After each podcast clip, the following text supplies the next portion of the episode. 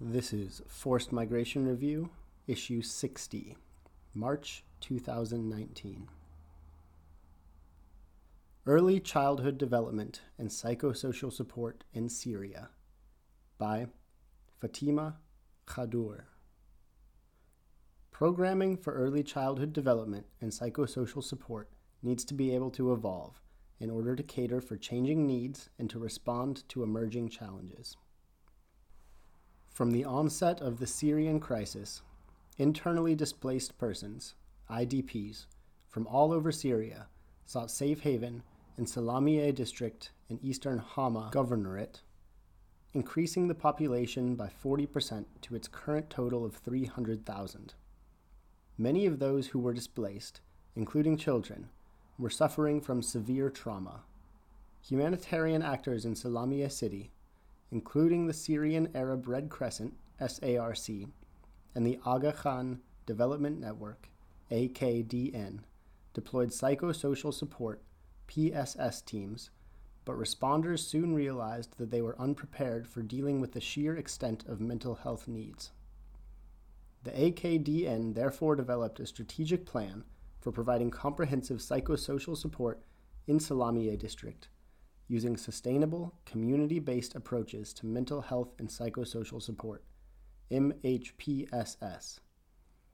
In addition to advocacy and awareness raising around MHPSS in conflict settings and strengthening capacity in terms of skills and number of mental health workers, the plan also incorporated protection elements specifically designed for children. These included the provision of non-formal friendly spaces and support in helping children develop coping mechanisms, plus activities to help adults understand their child's psychological, social, cognitive, motor, and linguistic development. Me and my child in crisis. One of the key elements of the strategic plan was the Me and My Child in Crisis program, MMIC, which integrated PSS into AKDN's well-established early childhood development, ECD, programming. The MMIC program was initially set up to provide parenting sessions whereby both IDP and host community parents could come together in a friendly, safe space where they could discuss their experience of trauma, including death, loss, grief, shock, and the challenges they face in bringing up their children in stressful environments. It became clear during the sessions that parents were unable to manage the pressures of coping with their children's trauma in addition to the stresses they themselves faced.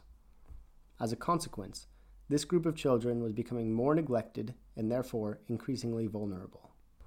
Targeting both parents and their children up to 8 years of age, MMIC sought to both introduce ECD concepts and to teach methods of providing psychosocial support to children. The project also presented an opportunity for facilitating better relations between IDPs and host communities, enabling them to sit together to discuss challenges and adapting to their new situations in a safe space alongside people they could relate to. Parents learned about aspects such as the importance of growth and early development of the child, the development of the brain, methods of active learning, characteristics of early childhood, advantages of engaged parenting, psychosocial support for parents and for children, effective communication skills for children, and the notion of positive discipline. In parallel, children were enrolled in related activities. For example, children were asked to create stories, which were then shared with their parents as a way for children to express themselves and for parents to understand what takes place in their children's minds. Another exercise was the safety tree, where a child wrote the names of trusted family members as branches of a tree, helping their parents to understand who exactly makes their child feel most safe. Adapting for long-term sustainability. As the number of participants increased, the project's long-term sustainability had to be considered. The project managers consulted the INEE minimum standards, Endnote 1, two of which were particularly pertinent to the MMIC program, blending emergency assistance with early recovery and encouraging community-led education initiatives. As a result, the project shifted towards school-based parent-teacher associations, PTAs, as a mean of implementation. By doing so, the project reached even more parents and children of both IDP and host communities, which increased ECD awareness and the contribution of PSS in children's lives. However, there were several challenges associated with this. Firstly, some parents did not have the right skills to deliver the information included in the training materials, especially education-specific concepts. In addition, not all facilitators were committed to voluntary training without financial incentive. Secondly, facilitators conducted MMIC sessions in schools, but not all schools had the necessary resources, such as projectors, electricity, or heating. And thirdly, the training materials introduced characteristics of early childhood for all ages up to 8, but parents of school-aged children, 6 to 12, found discussions about infant brain development irrelevant.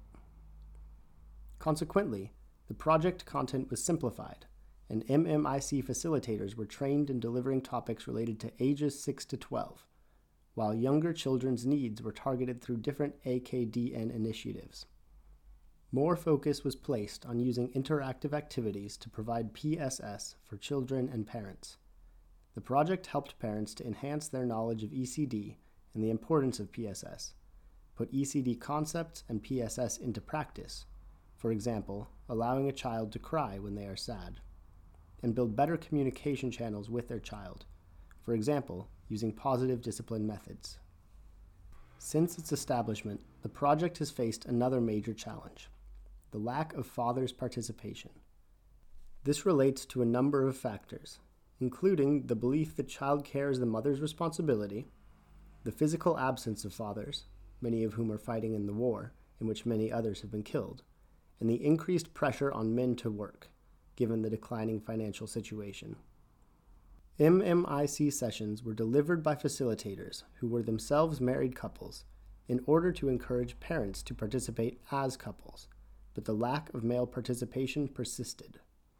Between 2014 and 2018, 2,216 parents took part, of whom only 131 were fathers. Moving towards recovery. As the intensity of armed conflict decreased over 2018, the project's name, Me and My Child in Crisis, came to be perceived as being associated with a former and particularly difficult phase of the crisis. MMIC's content was therefore reviewed to adjust to the recovery phase, though it should not be forgotten that there continue to be very serious PSS needs for IDPs, returnees, and host communities, and was transformed into the Reading with Children, RWC, program. RWC aims to raise parents' awareness about the role of reading in developing their child's language skills and the importance of establishing reading habits as part of a child's daily routine. It also covers topics of psychosocial support for parents and children, including positive discipline. The project provides 15 storybooks for parents to borrow and read to or with their children at home.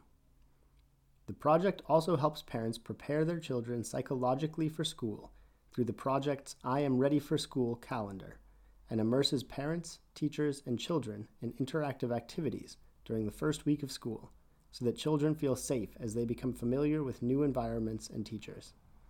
Between March and August 2018, 375 children and 323 parents participated in RWC, though the participation of fathers remains low.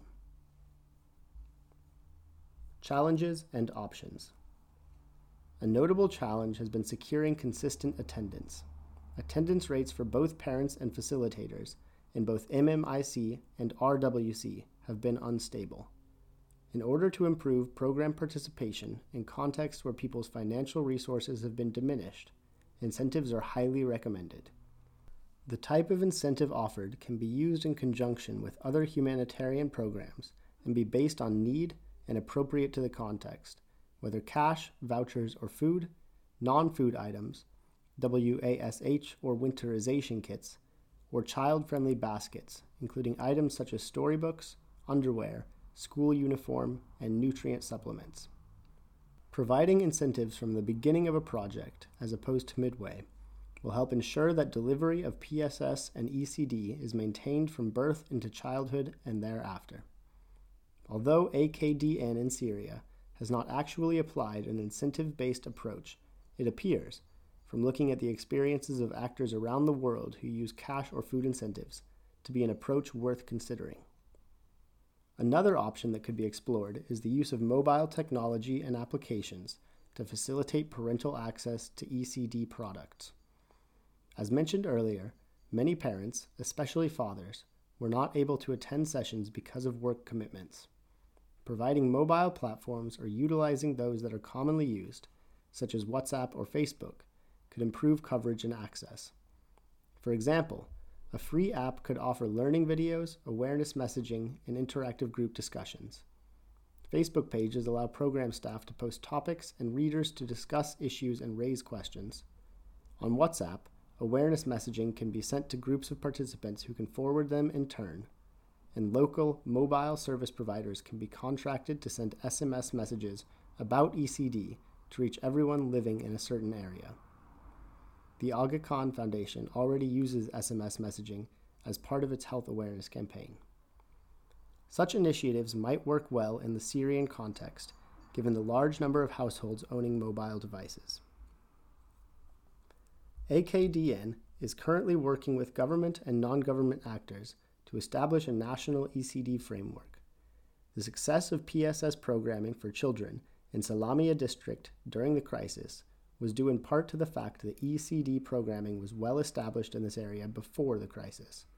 For communities vulnerable to conflict and subsequent mental health challenges, ECD programming may at least provide the infrastructure upon which MHPSS programming can later build to help mitigate against and cope with mental health conditions, including the onset of severe trauma.